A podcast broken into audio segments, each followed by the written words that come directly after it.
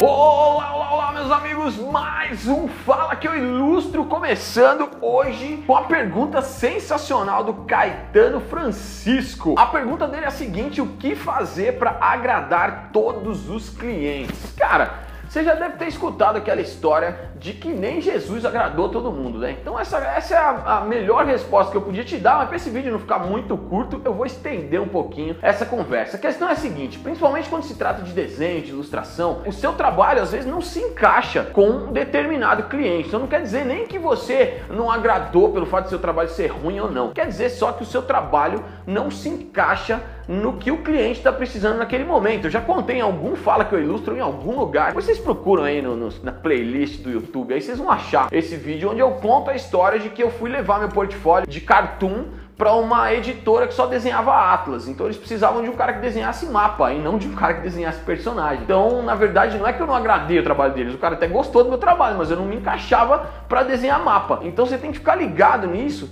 e quando isso acontecer, não, não, não se deixa bater assim. Muita gente acaba se frustrando, muita gente fala: Puta, eu vou ter que desistir, acabou minha vida, e agora? O que, que eu vou fazer? Meu Deus do céu, vou ter que mudar de profissão, eu não nasci para isso pensa, respira, porque seu trabalho só não se encaixa para aquele determinado cliente. Tem que segmentar seu trabalho e ir nos clientes certos. Se seu trabalho for de quadrinhos, vá em editoras de quadrinhos. Aí sim, eles vão te dar feedback suficiente se você não passar, por exemplo, se você não for escolhido, eles vão te dar feedbacks suficientes para que você melhore o seu trabalho e aí sim possa voltar lá e conseguir a vaga que você estava tanto querendo. Mas a ideia é essa, que você primeiro vá nos clientes certos e segundo, quando você não agradar os clientes, não queira matar os caras e nem queira se matar. Vai pro próximo, melhora seu trabalho, estuda mais, desenha mais e vá pro próximo. É assim que funciona. Tem espaço para todo mundo e não é porque um cliente não quis o seu trabalho que nenhum outro vai querer também. Isso é uma coisa que está muito mais na nossa cabeça do que propriamente dito no mercado. É muito fácil botar a culpa no mercado, botar a culpa no governo, botar a culpa na crise, botar a culpa em tudo,